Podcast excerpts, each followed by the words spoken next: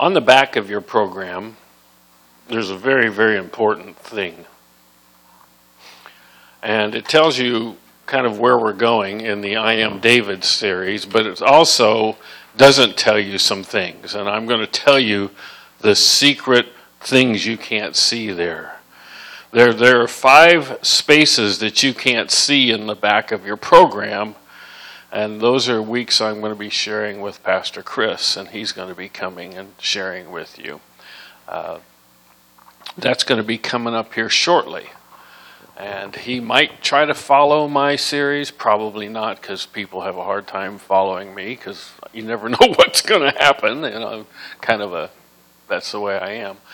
So, anyway, be aware of that. But as we continue this, I am David, we're talking about truths about greatness everyone has within them a seed of greatness that God has placed there. And you'll, you'll say, well, I don't know that I'm meant to be a king or I'm meant to be. Well, but the thing is, what is greatness? Well, greatness is us doing what God created us to do, fulfilling our purpose, fulfilling our design purpose. Um, you know, we, when we did the gifts series and we talked about the fact that all of us, all of us, spiritual or not spiritual, have certain gifts and eight gifts that God gives us. And when you're when you're in that flow, if you will, there's something divine about it. There's something wonderful about it. Uh, Psalms 139 says, I will praise you because I'm fearfully and wonderfully made. Your works are wonderful. I know that full well. Every person has God placed seeds of greatness. We also know every person is fallible. Aren't you grateful to know that? That every person, that includes me. What if I'd opened the notes from last week? That's been known to happen. Especially when I used to do everything in paper. You know, I'd grab the wrong set out of the Bible and be about 10 minutes in and go, I think I've already done this. The Bible says everyone, Romans 3, everyone sinned. We all fall short of God's glorious standard. Would you also agree with me on the third thing that every one of us faces obstacles and setbacks? We do. We every person faces those things. I didn't share this verse last week, but Ezekiel 3 says, If righteous people turn away from their righteous behavior, and look what it says, and ignore the obstacles I put in their way. Do you mean some of our obstacles could have a God origin? They do, according to this verse. If righteous people turn away from righteous behavior, and what do they do? Ignore obstacles I put in the way, they will die. Wow. And if you do not warn them, they will die in their sins. None of their righteous acts will be remembered, and I will hold you responsible for the deaths. As a pastor, this verse always has bothered me. But if you warn righteous people not to sin, and they listen to you and do not sin, they will live. All of us have feet of clay. We're fallible. All of us face obstacles. All of us face setbacks. Which led us to understand last week that the first truth about greatness is greatness is achieved on a battlefield. Greatness is achieved on the battlefield. Greatness on the battlefield is doing what God has called you to do with your life. Your greatness is found when you're engaged in serving God, engaged in doing things God has called you to do. If you want to be great, you fulfill your design purpose. We talked last week about David and how David was found great on the battlefield. What's the story we looked at briefly?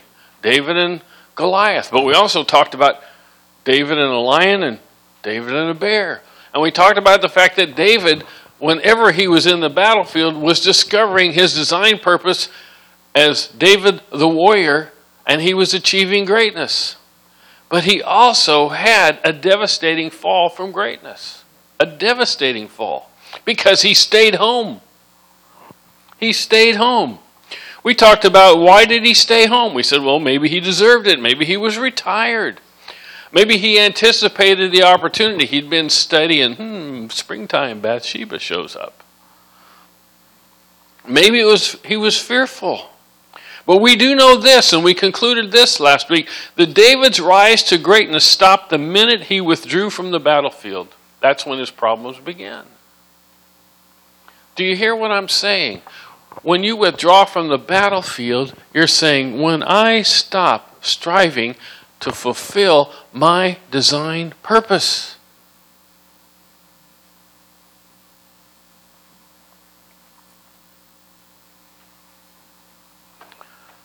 I didn't focus on this last week because I was too inspired by my one line, but I want, I want to share 2 Samuel 11.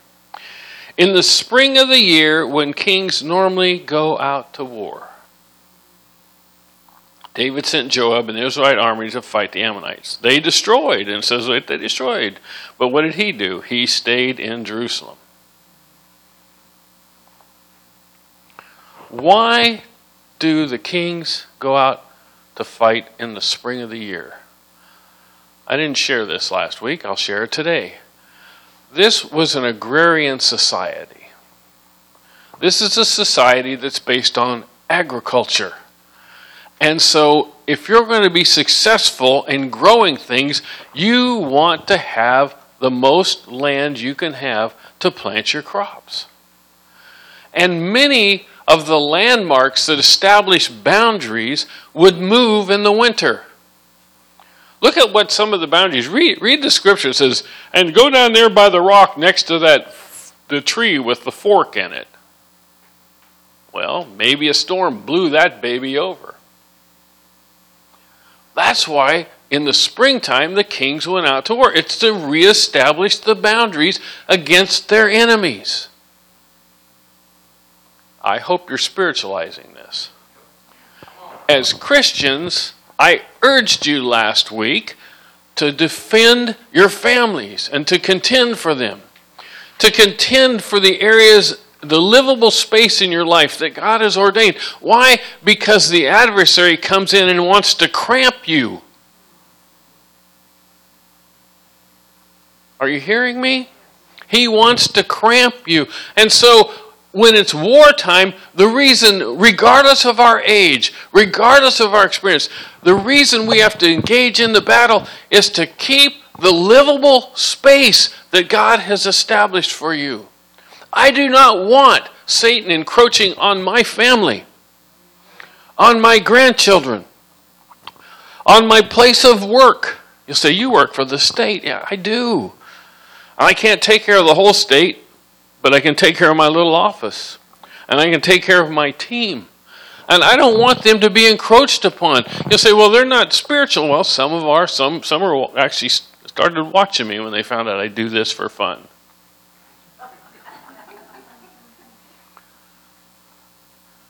But I want my team to have livable space. I don't want the adversary to cramp our ability to do what we're called to do.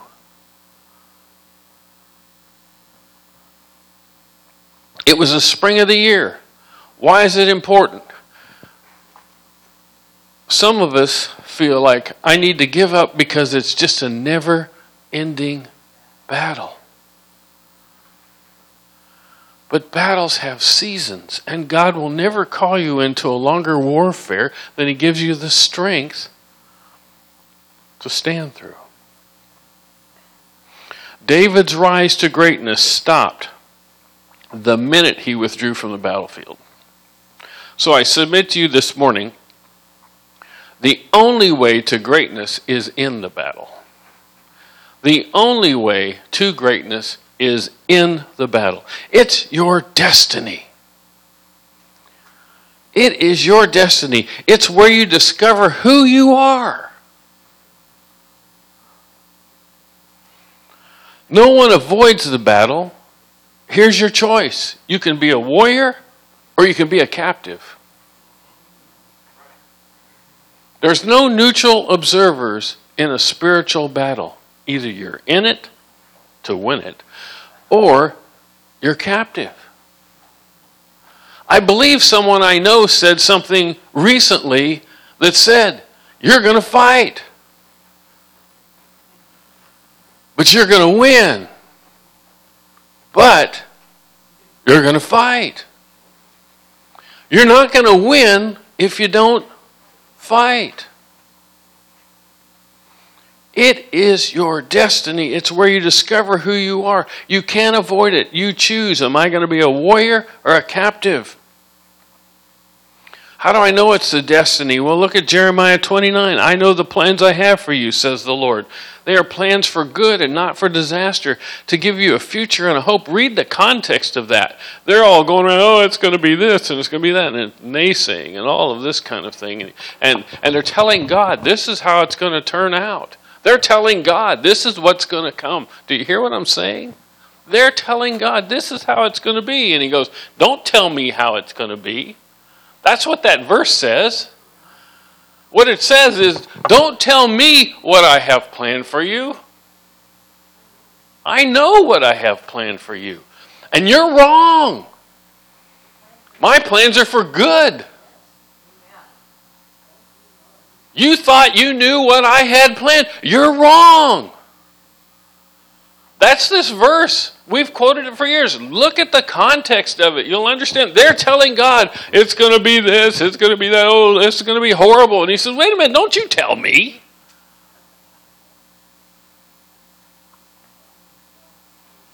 Are you hearing me? There are plans for good. Not you keep telling me that I have plans to, for disaster for you. No, I have plans for good for you.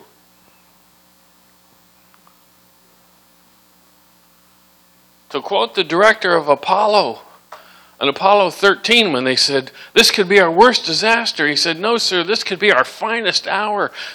COVID, for many people, said this is going to destroy the church. I submit to you that if we rise up and fight as Jesus Christ inspires us to fight, this is going to be the church's finest hour. It's when we're going to have a chance not to just be a group of people in a room, but a people that have an impact in a culture, in a society that is so negative, that is so hopeless, and you have in your heart the hope of the world.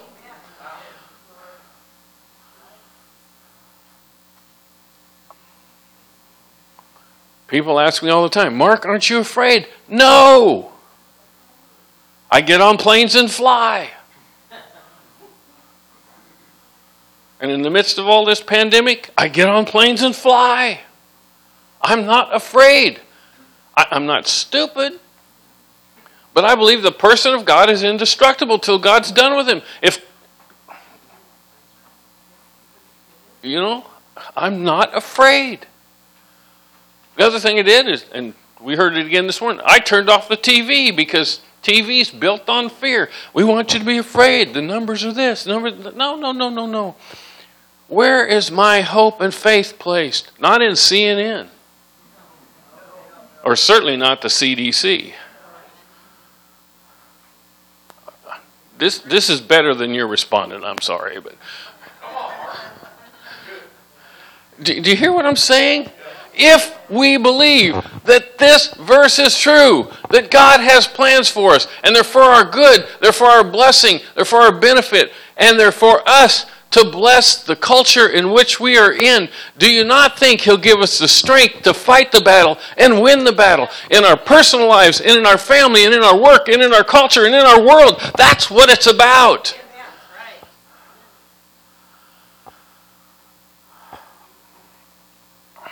No one avoids the battle. It's in your DNA. Genesis 1 God blessed them and said to them, Be fruitful, increase in number, fill the earth, and subdue it. That's the first directive. Look at the context. Let us make man in our image after our likeness. Good. Image likeness. Okay, here's what you get. First job subdue it, rule over it. Oh, and be fruitful, be an image bearer of God to your kids. The verse that Dale read to us this morning from Revelation tells us that one of our destinies that He's made us kings and priests. It's in our DNA to be in the battle. Do you know, in the battle, your gifts come to light and they come to life.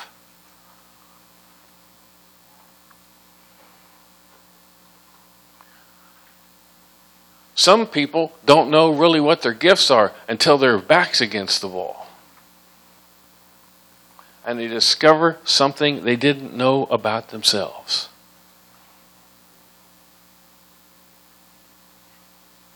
You'll get a kick out of this because it's a true story. I'm 22 years old. I'm a youth pastor. It's church. It's real church, which means the youth pastor gets to get up and do the, hi, thanks for being here today. And that's about all they give you.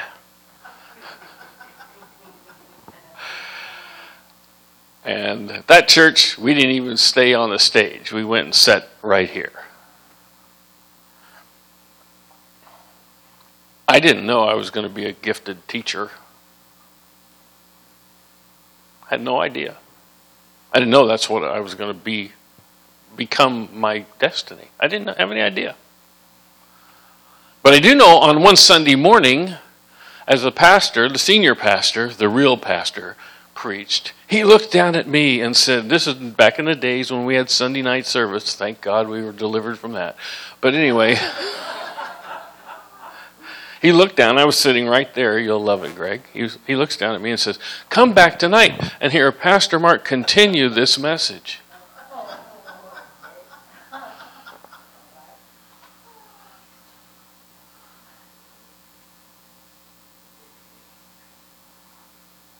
continue the message.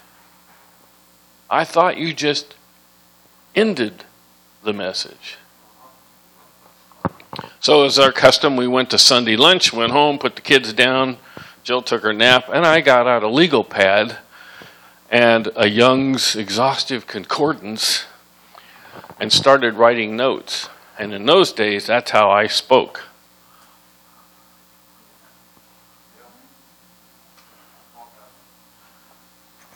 And after some weeks and some months of every Sunday night, the pastor looked at me one Sunday night and said, Mark did better on this this week than I did, so next week he'll be in the morning. And you thought that was scary for me. It wasn't. I had a week's notice.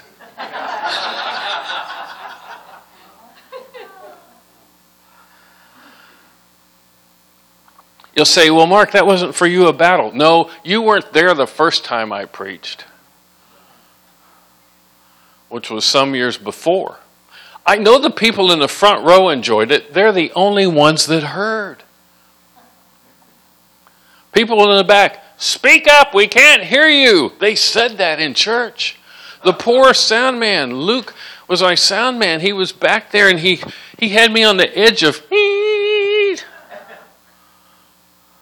The only people that heard me speak, I was terrified. They were people, they were looking at me. Hello? And they heard me. The people here, only people that heard me. I held this for prop because it wasn't helping project my voice. I spoke like this. I was terrified. I had to overcome something a fear. What was the fear? Public speaking? No, no, no, no, no, no, no. Rejection. That was my battle.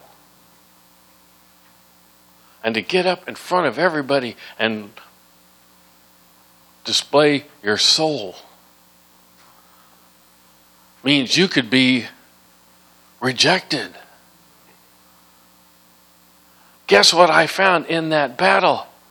That my gifts came to light. And guess what else? They came to life.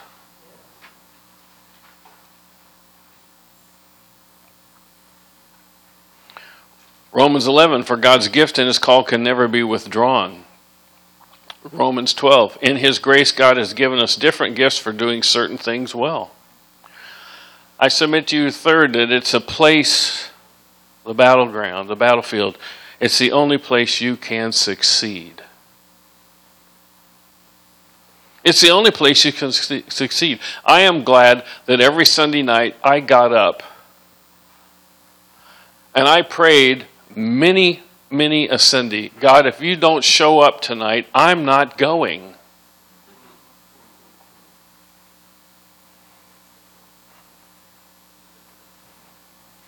And I'd think, oh, please, Jesus, show up in the worship time. Let there be a move and let the pastor say, you know, I feel we should invite everybody down to the altar and pray. And how many need to be baptized in the Spirit? And who needs healing? And who has an ingrown toenail? And, uh, oh, it's time to go. Sorry, Mark. I was praying that that would happen. It is the only place you can succeed. But you only get there if you get in the battle. Get this next point. David's rooftop problem wasn't a temptation problem. David's rooftop problem wasn't a temptation problem, it was a location problem.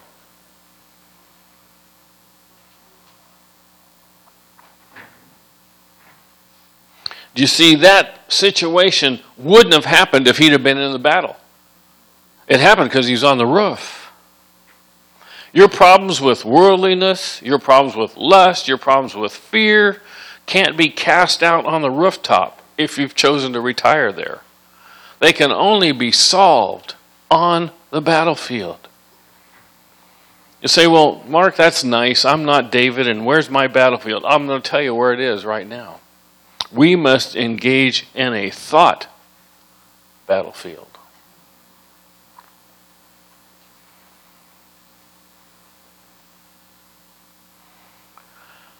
Second Corinthians. We're human, but we don't wage war as humans do. We put on God's mighty weapons, not worldly weapons, to knock down the strongholds of human reasoning. Do you know, you know what a stronghold is? It's a house of thoughts. It's a house of thoughts. When you see something and you think a certain way, and when you see that again, you think the same way, that is a stronghold. It's a house of thoughts. That's the definition of insanity engage in the same behavior and expect a different outcome.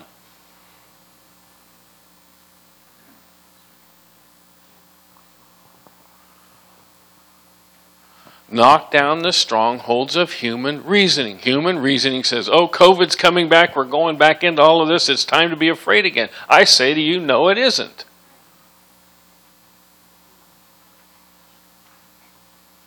That's human reasoning. I, I, feel sorry for politicians. I feel sorry for them because, frankly, they don't know what to do. So put your mask back on and stay at home. Maybe that'll solve it. It didn't work last time, but let's try it again.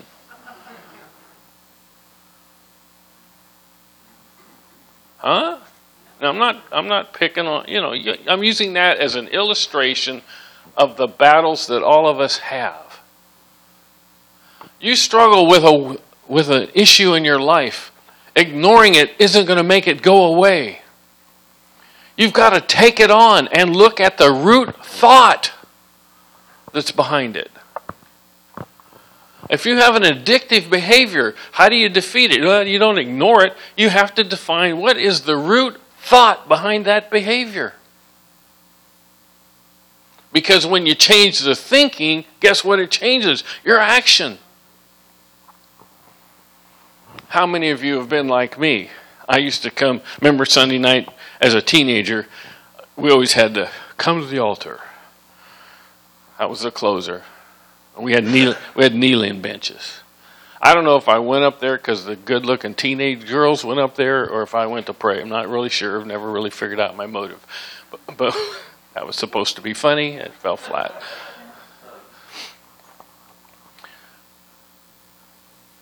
But I, every week, confess the same things.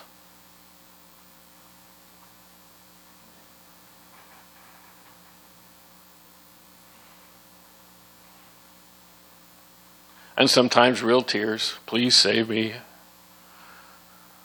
And by Tuesday at school, dear God, please get me to Sunday night so I can confess again and be okay because I don't want to go to hell. Well, now we're adults, and we're not like that anymore. But some of us still have things that are hanging on us, and we've given up fighting them. Not in my notes. Last week, my not in notes stuff was very inspiring. Not so good today. Please hear what I'm saying. You can't give up the fight. And the battleground in these personal things is in your mind.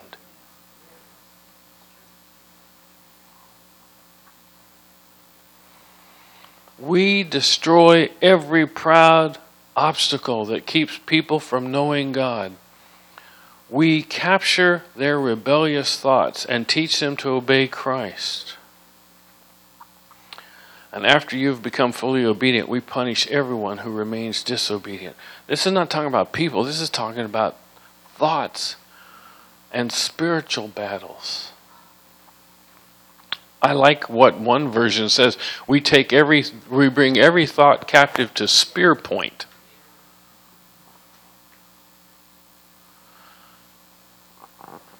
What's the spear? It's the word of God.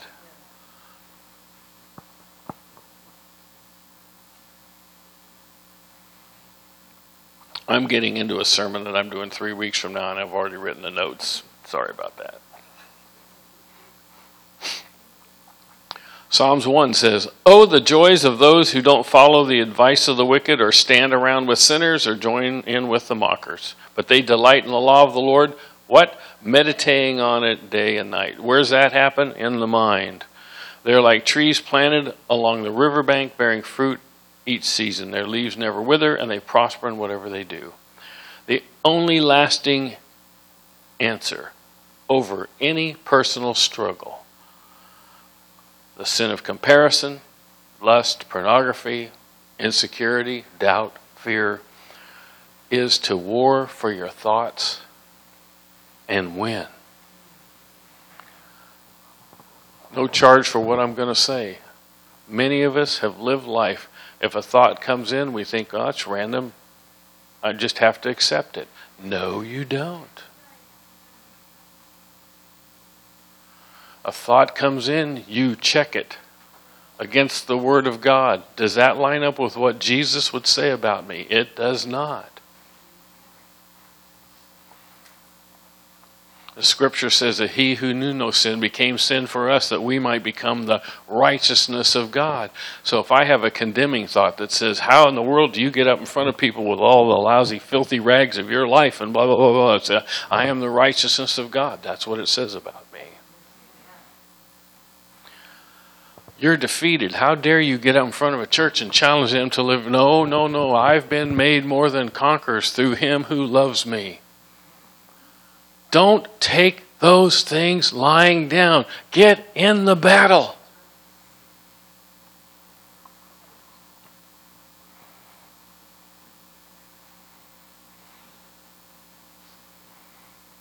Get in the war for your thoughts and win. Beyond ourselves, this battle stretches into our marriages, into families, into our workplace, into our community, and the nation. Which leads me to the next point. A real warrior doesn't fight for himself, he fights for others.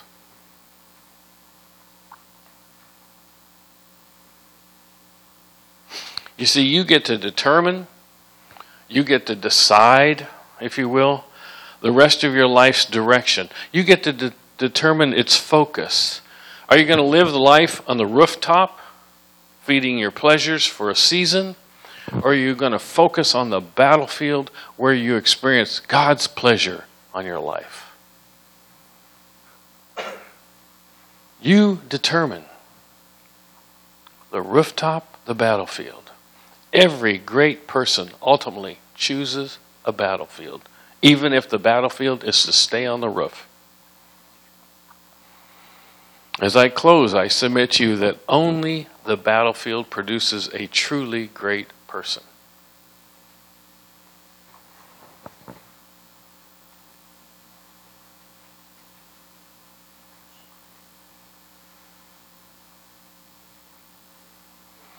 Think about David as a warrior. Let me list a couple of things. David as a warrior showed incredible courage in front of Goliath when the whole nation was running. Would you agree? Would you also agree that David, as a warrior, demonstrated or maintained integrity? he could have killed Saul. He cut off the corner of his clothes. That's pretty close. Especially when you know that God has chosen you to be king and what's in the way? Him.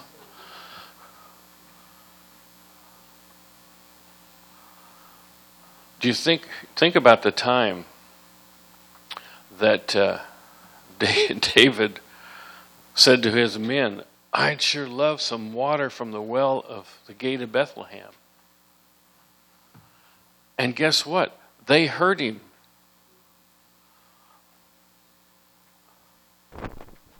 And three of them heard that, and they went through the Philistine lines. They got water from the well at the gate of Bethlehem, and they brought it back to David. He realized the sacrifice they had made to, to fulfill, in a sense, a whim.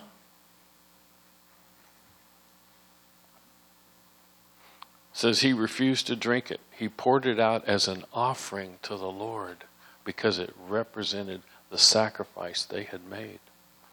That's David as a warrior. But let's look at David on the rooftop. David on the rooftop takes one of his soldiers' wives in adultery. David on the rooftop tries to cover his sin by deceiving the husband. David on the rooftop kills an innocent man to hide his sin.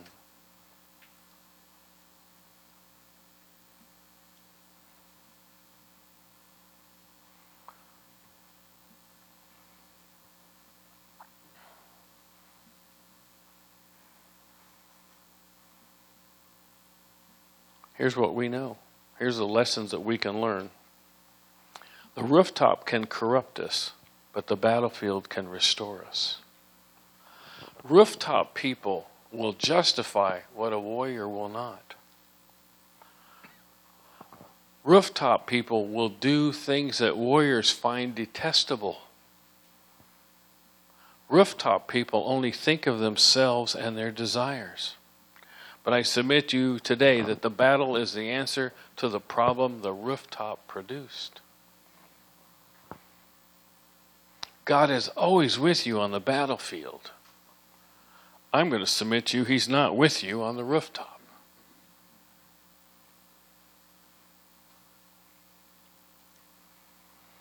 It's time to enter the battle. You're a king, it's where you belong. It's the answer to the problem the rooftop produced. I know I'm throwing you a curve, Chris, because you had this answer up earlier. You must choose to contend.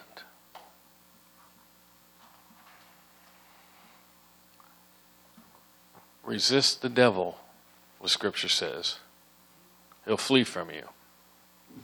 Are you going to contend for God's best for your marriage? Or are you just going to live out the string?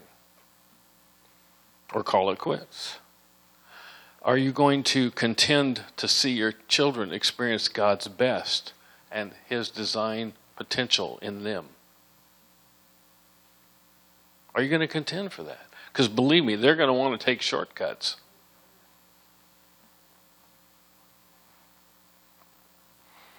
Are you willing to contend to see your finances restored and the devourer rebuked in your life? Are you going to contend to see your business thrive? Are you going to contend to be blessed by and be a blessing at your place of employment? Truth number two everyone makes mistakes. That's the good news. But only great men and great women take responsibility for them and become greater through them if nothing more out of this series, circle truth two and live it, and you will be successful. Do you see what it says? Everybody makes mistakes. Great people take responsibility for them. And out of taking responsibility, they become greater.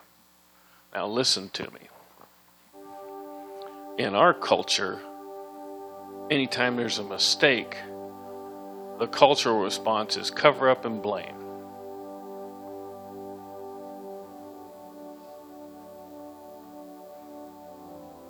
You caught me doing something, so it was this. Look over here.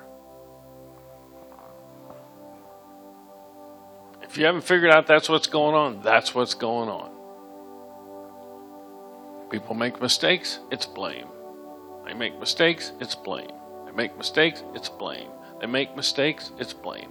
If you want to be great, great people take responsibility for their mistakes and become greater through them. You say, That's nice, Mark. Where did you get that? Give me a verse. Okay, I will.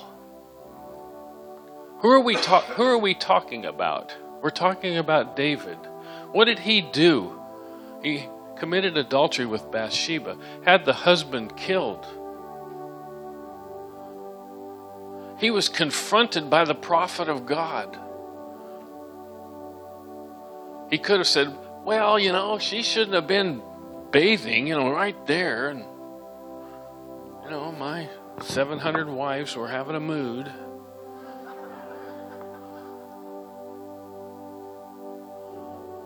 Look what he wrote. Have mercy on me, O God, because of your unfailing love.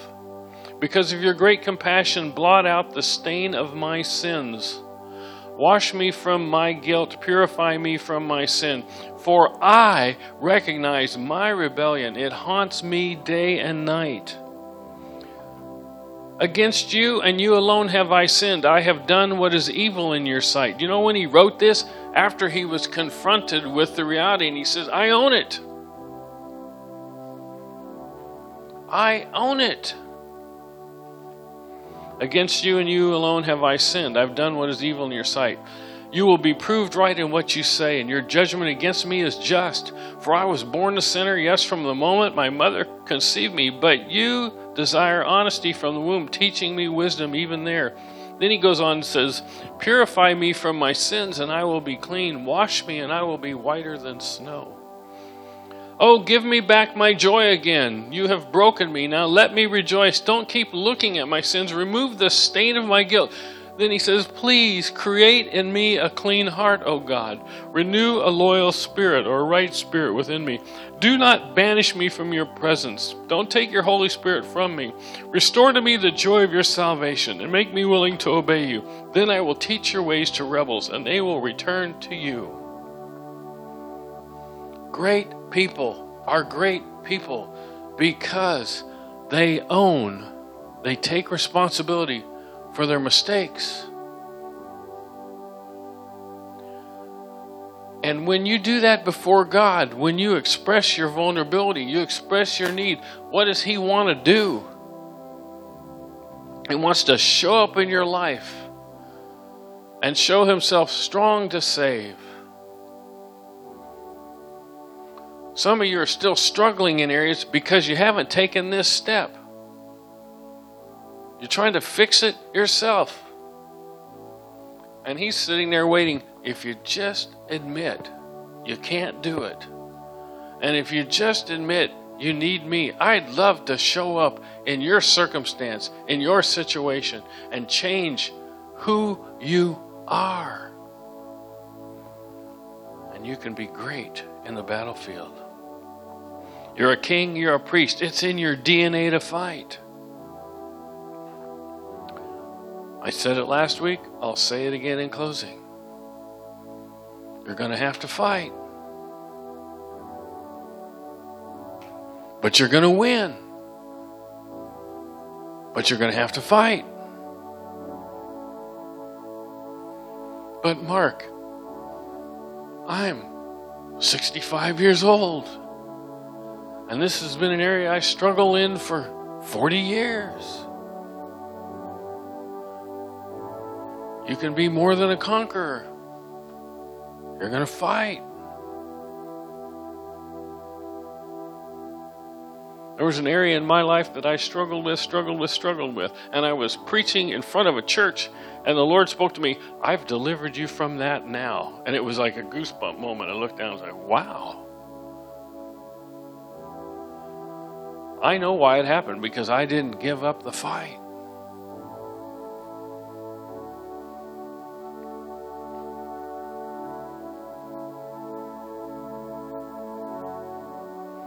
Where's your battle? Only you know where it is. You're the only one that knows what it is. Greatness is found on the battlefield, and great people become great when they take responsibility.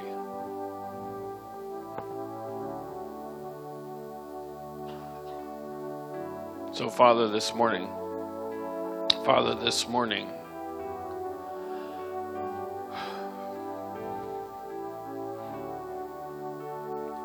with the illuminating flashlight of your Holy Spirit, look into our hearts and reveal to us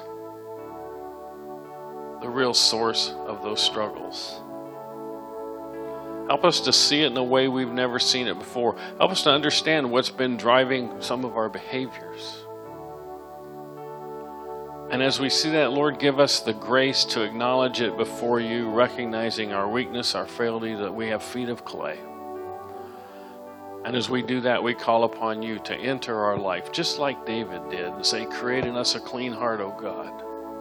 Make us more than conquerors through you who loved us. Teach us your word that we can confront the thoughts that come into our mind and take them captive and not let those philosophies spoil us. Help us to fight, knowing that we're going to win. And we'll thank you for it, Lord. Well, thank you for it.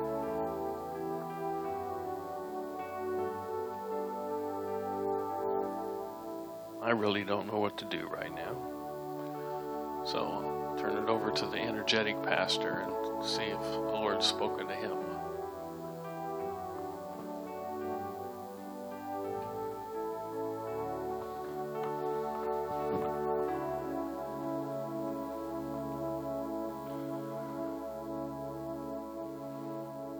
Good stuff.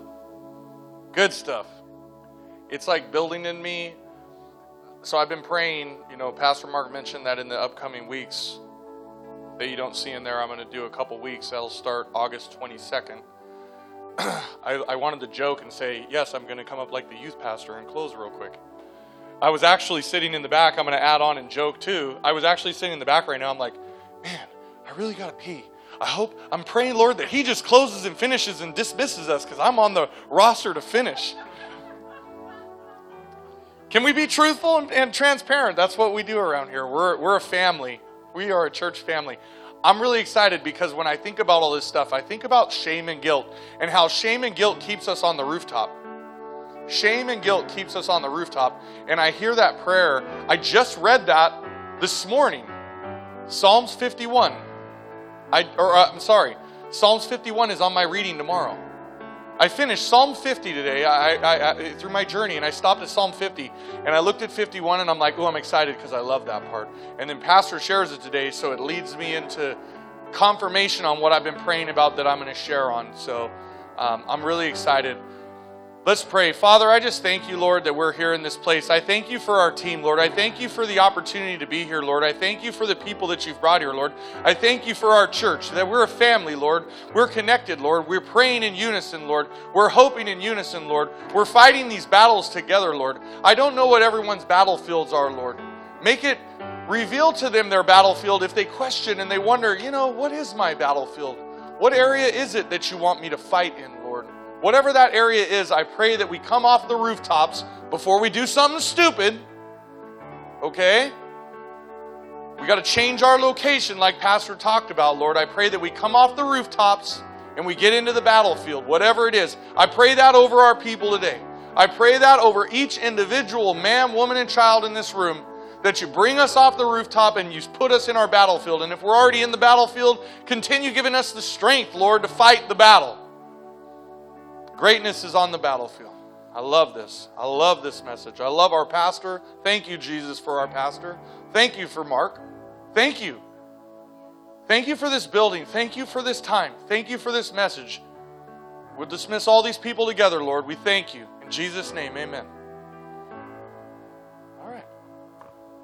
You don't have to go home, but you can't stay here. Just kidding. Run on out. Run on out. I know you have a need at any service, Jill and I are always available to pray. Our counsel is available. Sometimes we formalize it, and you'll see I ask people to stand. And if I don't do that, you can always come up and just say, I need prayer. I want to make prayer work. God bless you. Have a great, great week.